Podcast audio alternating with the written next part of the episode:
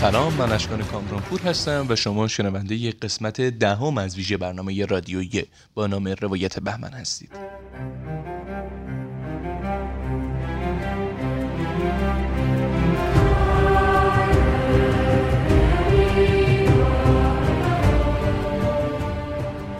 این اپیزود در 21 بهمن ماه 1400 منتشر میشه.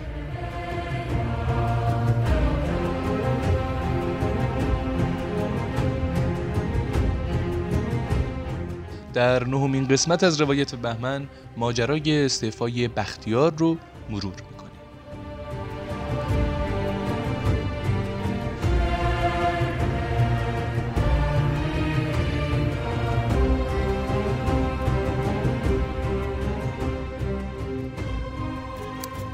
یک بهمن 1357 چارده در خانه اخوی محمد در کلاته بودم. باران دیشب شدت گرفته بود.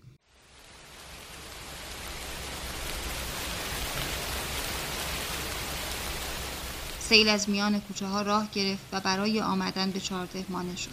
تا ظهر در کلاته ماندم. رادیو هم متواتر اخبار می گفت و مردم هم منتظر خبر بودند که چه شود. ساعت دو بعد از ظهر با ماشین تو راهی به خانه خودم در چارده آمدم. ساعت سه بود که از بلندگو شنیدم.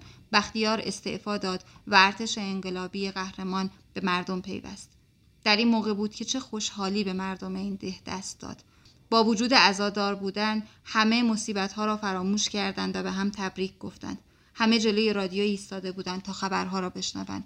مدام رادیو اخبار می‌گفت و از مردم می‌خواست نظم را رعایت کنند و نگذارند آشوب طلبها مؤسسات را با آتش بکشند.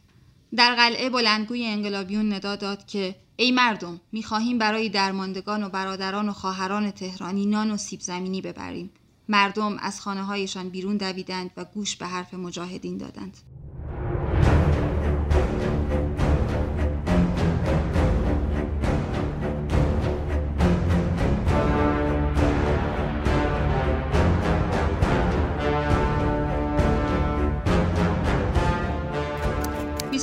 بهمن 1357 تهران. آغاز یک نبرد مسلحانه سخت. این حالت زمانی پیش آمد که شب گذشته برخی از اعضای کابینه گارد جاویدان به طور مخفیانه به منطقه نیروی هوایی در خیابان دماوند هجوم بردند.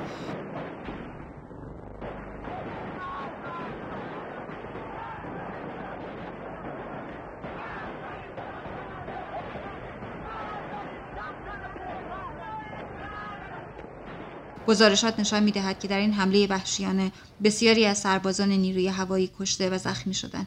هزاران نفر از مردم نیز در کنار این منطقه تجمع کردند و شب را آنجا ماندند و اکنون امروز از همان لحظات اول صبح می‌توان صدای گلوله و توپ را شنید. نبرد سخت بین نیروهای گارد جاویدان و سربازان نیروی هوایی همچنان ادامه دارد. سلاحهای بسیاری نیز در بین مردم توضیح شده است. مردم برای کمک به برادران نیروی هوایی خود آمادند. ساعت دو بعد از ظهر بود که بعد از هشت ساعت نبرد سخت سرانجام سربازان نیروی هوایی با کمک مردم بر گارد جاویدان پیروز شدند و چند کامیون و تانک ارتشی را نیز تصاحب کردند. با وجود این این شرایط از هر دو طرف تا شب ادامه داشت.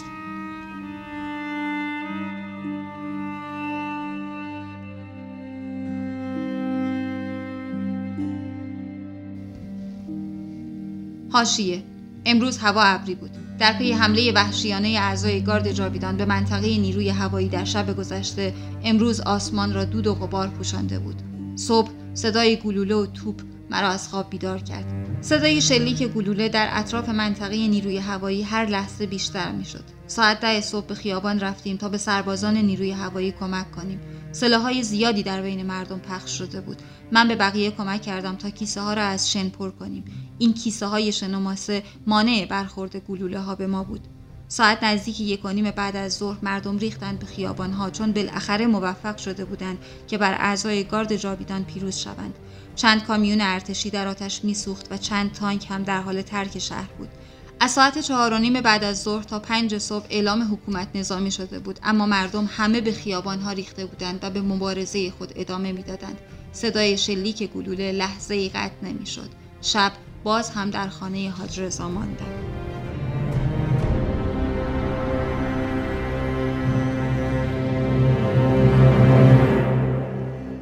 دهمین قسمت از روایت بهمن رو با سمفونی 17 شهریور به پایان می‌بریم. قطعه که استاد محمد علی ابراویز به یاد شهیدان راه انقلاب در واقعی جمعه سیاه سال 57 سروده. واقعی دردناک در 17 شهریور سال 1357 در میدان ژاله که موجب شهادت عده زیادی از مردم در راه انقلاب شد. یاد و نام همه شهدای راه انقلاب گرامی باد.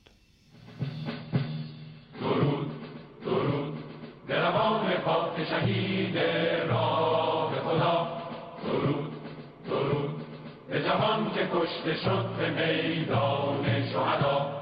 درود درود به تمام شهیدان کرب و بلا درود درود درود بر خمینی روح خدا.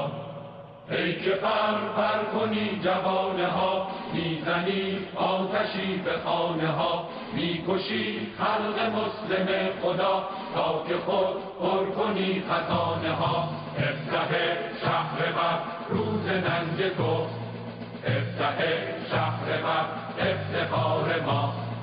افتح شهر بر روز ننگ تو افتح شهر بر افتخار ما. درود درود. به روان پاک شهید راه خدا. درود درود. به جوان که کشته شد به میدان شهدا. درود درود. به تمام شهیدان کرب و فدا درود درود. درود بر خمینی روح خدا. قسمت دهم روایت بهمن هم به پایان رسید. اگه این قسمت رو دوست داشتید برای دوستانتون بفرستید و ما رو در اینستاگرام و اپهای پادگیر دنبال کنید. تا فردا خدا یار و نگهدارتون. می‌زنی آتشی به خانه ها می‌کشی خلق مسلم خدا. تا که خود پر کنی خزانه ها افتح شهر بر روز ننگ تو.